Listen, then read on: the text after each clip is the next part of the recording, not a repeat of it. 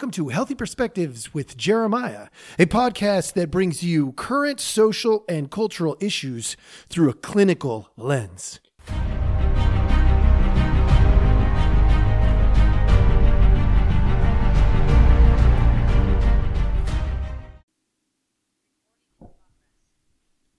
Hello, hello. All right. Thank you so much for joining us. If this is your first time, welcome. Uh, here at Healthy Perspectives, we love talking about difficult cultural topics, and we always bring a clinical lens to it. So that's what you're going to get. what I uh, hope to do today is, uh, you know, we're going to try to keep the momentum going on this particular segment. This segment is called Questions for Jeremiah, and we have we have a few to choose from this week. Uh, yeah, I, I would love more participation, but I am super excited for those of you who are participating. Thank you so much. We appreciate it. Uh, love getting the questions directly from you. Uh, definitely, it's really really cool.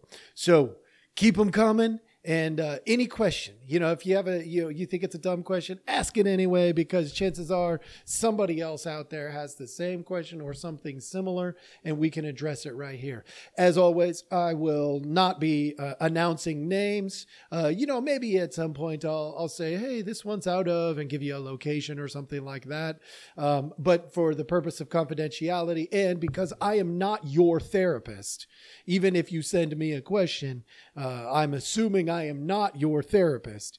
And so I, I want to make sure that I answer the general gist of it, but not necessarily uh, giving you specific recommendations from where I sit. I don't have enough details about your life, so it would be uh, it would be unreasonable to think that I could I could somehow miraculously give you all the answers that you need.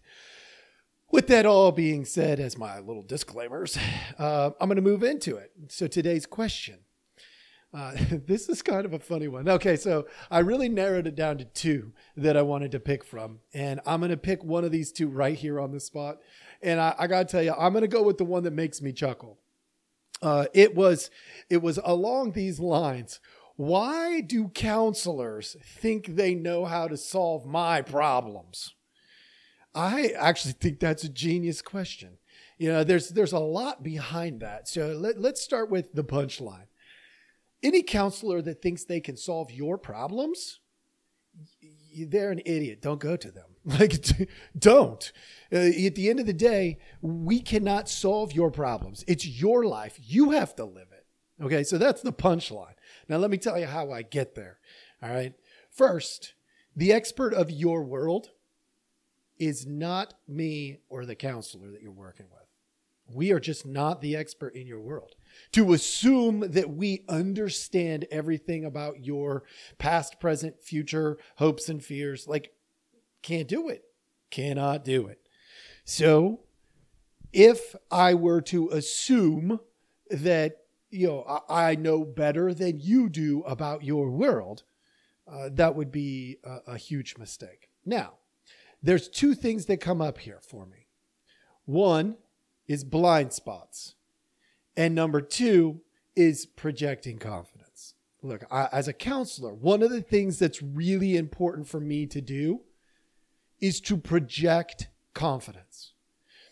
Not because I'm trying to fool you or fool myself, but because I know what I know and I know that I don't know it all.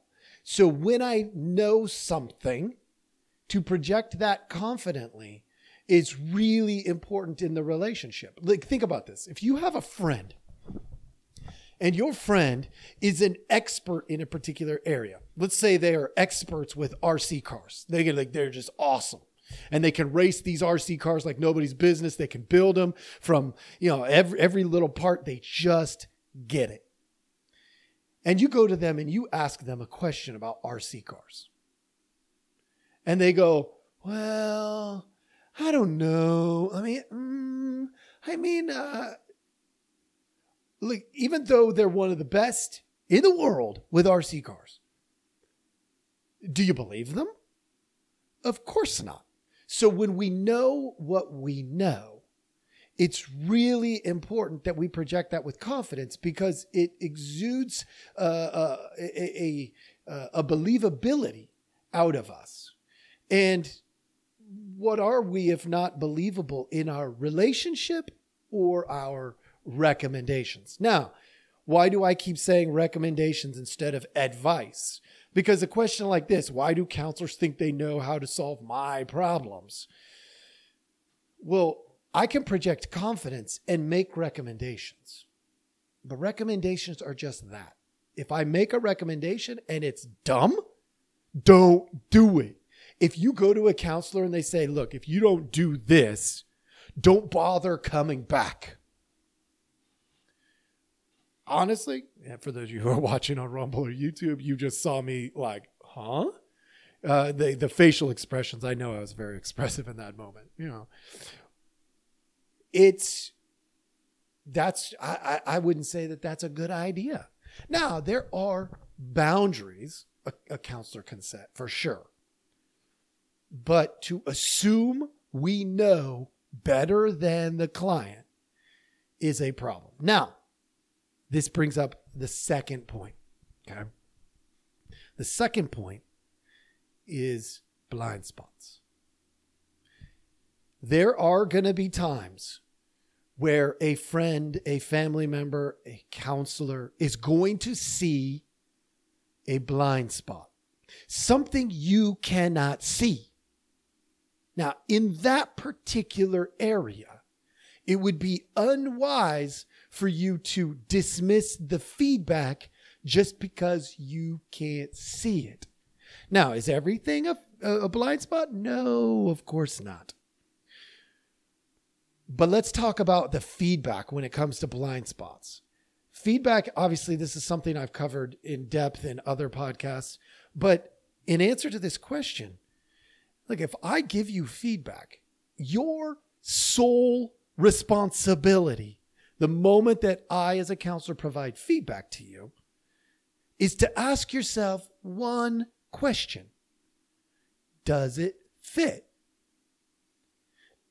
That's how we uncover our blind spots. Somebody tells us or shows us, or, you know, we have an experience that exposes it. And then we ask ourselves, does this fit? Has this been something that's been going on? Is there a pattern here? Because what often happens is we create patterns of behavior. And in the wake of those patterns, are these little blind spots, these areas where we cannot see whether it's real, not real, whether it's happening, not happening. We have these blind spots. And if somebody is willing to go be bold, brave, courageous in your their relationship with you, whether it's a counselor, a friend, a family member, and they tell you, they highlight a potential blind spot. They give you feedback. They're willing to give you feedback, even if they're not the best at giving the feedback. If it doesn't come across super fantastic and amazing, because let's be real, most people are not amazing at giving good feedback. They may be too harsh. They may be too gentle. They may tiptoe around it. They may be too direct. There's all these things that can go wrong in the feedback realm. But anybody who's willing to give you feedback, whether they like you or don't like you, that is a gift. Your only job is to ask, does it fit? If somebody you don't like says, you are really not very punctual, your question is, does it fit? Wow, you and your spouse, you, hmm, that's a head scratcher because you don't seem like you love each other. Does that fit? Are you doing things that express love to your partner? Or are they expressing it in return or back? Or maybe they're the ones expressing it and you're not. Like you got to ask these questions Does that feedback fit? And if it does, well, then you have to ask the next question, which is, What am I going to do about that? Is that something I like about me or don't like about me? Something I should change or keep in my life? So that's the way that works. So when we go back to that question, why do counselors think they know how to solve my problems? I'm going to give you some examples of where they might have some knowledge and experience that would benefit you greatly. If you have, say, an addiction, and you go to somebody who is skilled and had training and practice at working with people who have addiction, what they can do is walk you through the growth process that's specific to that issue. If you have trauma, they can walk you through the process that is specific to that issue. Now, are there lots of processes that work in all these different uh, areas? Absolutely. If you've got depression, there's certain things that work. and there's certain things that don't work very well. I cannot will you out of depression. Just like most likely you cannot will yourself out of depression. You can behave your way oftentimes out of depression. See, now a counselor is going to know what I mean when I say that. You are going to be like, well, I mean, I just got to get stronger and then it's not an issue.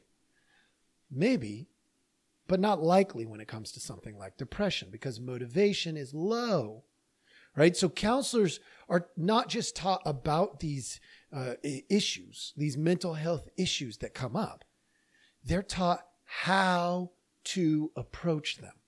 Because if I approach somebody who's got trauma as if it's you know it's an addiction issue, then I'm going to mistreat the problem. So when it comes to the treatment process, counselors will often know how this tends to unfold. That doesn't take into consideration your uniqueness. And yes, a good counselor is going to consider your uniqueness within the treatment model. But they're going to have an idea of how the healing process generally occurs. That's a good thing. We want that to be the case. So I'll give you an example. Why do, I'm going to change the word for you. Why do surgeons think they know how to solve my problems? It's because they've experienced those problems before. So initially, young, early early in their career counselors they may struggle a little bit more. They may have all the right skill set. They may have all the right training, but not necessarily the, uh, the correct amount of practice. That's why, for those of you who don't know, counselors, when they first start off, have to have supervision. There is a counselor behind that counselor that is helping them navigate those challenges that they're experiencing for the first times. So, if you said, why do surgeons think they know how to solve the problem? It becomes a little clearer because they're, they have expertise in that healing process that's specific to that issue. Counselors, of course, have more diverse trainings uh, when it comes to like we uh, we're not well. That's not true some counselors really do specify and get very, very niche. They go to one specific thing. Uh, we often see this with, uh, you know, sexual uh, dysfunction counselors. They just go straight to that, and that is like 90% of their clientele. That doesn't mean that they're the, they're going to be the best sex therapist you could find. Um, we also see it with addictions counseling people you know in the profession they tend to go toward that and then they stay specifically in that which to be honest in that particular area there's some advantages to being in it all the time. There's connections uh, connections to the courts to the aa groups to the na groups to the uh, urinalysis assessments uh, all that kind of stuff.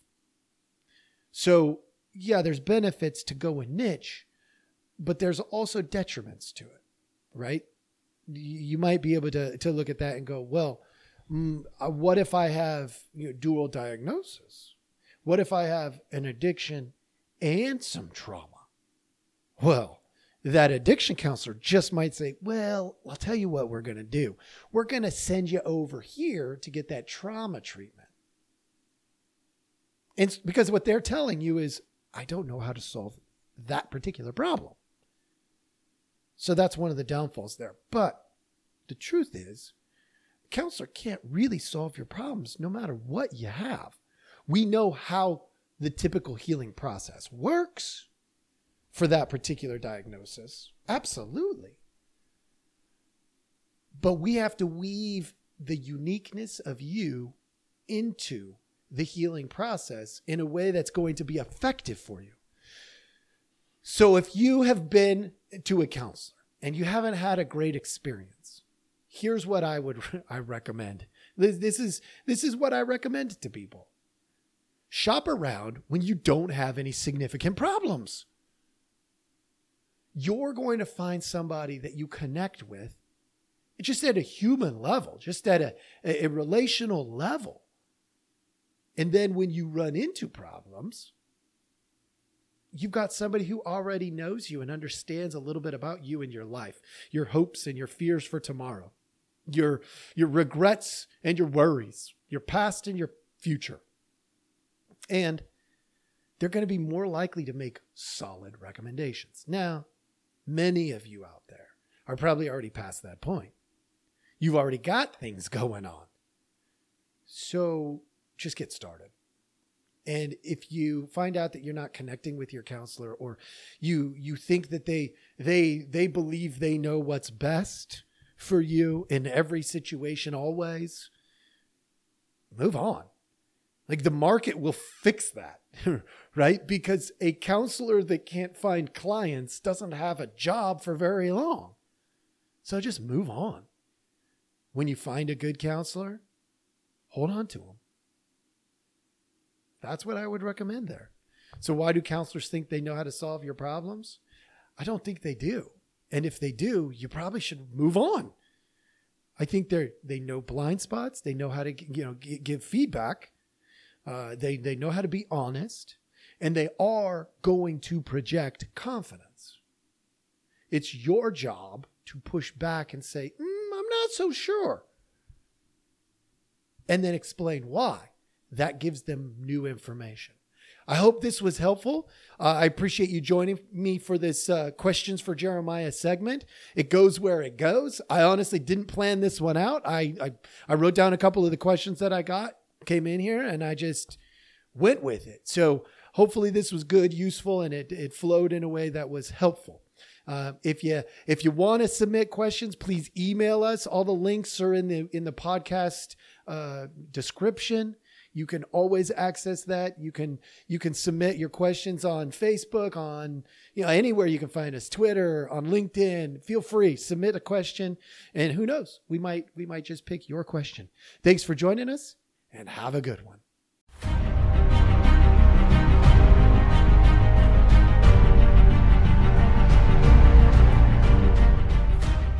Thank you for listening. We hope you enjoyed the show. Take a look at the details of our podcast for links to our website and other helpful information.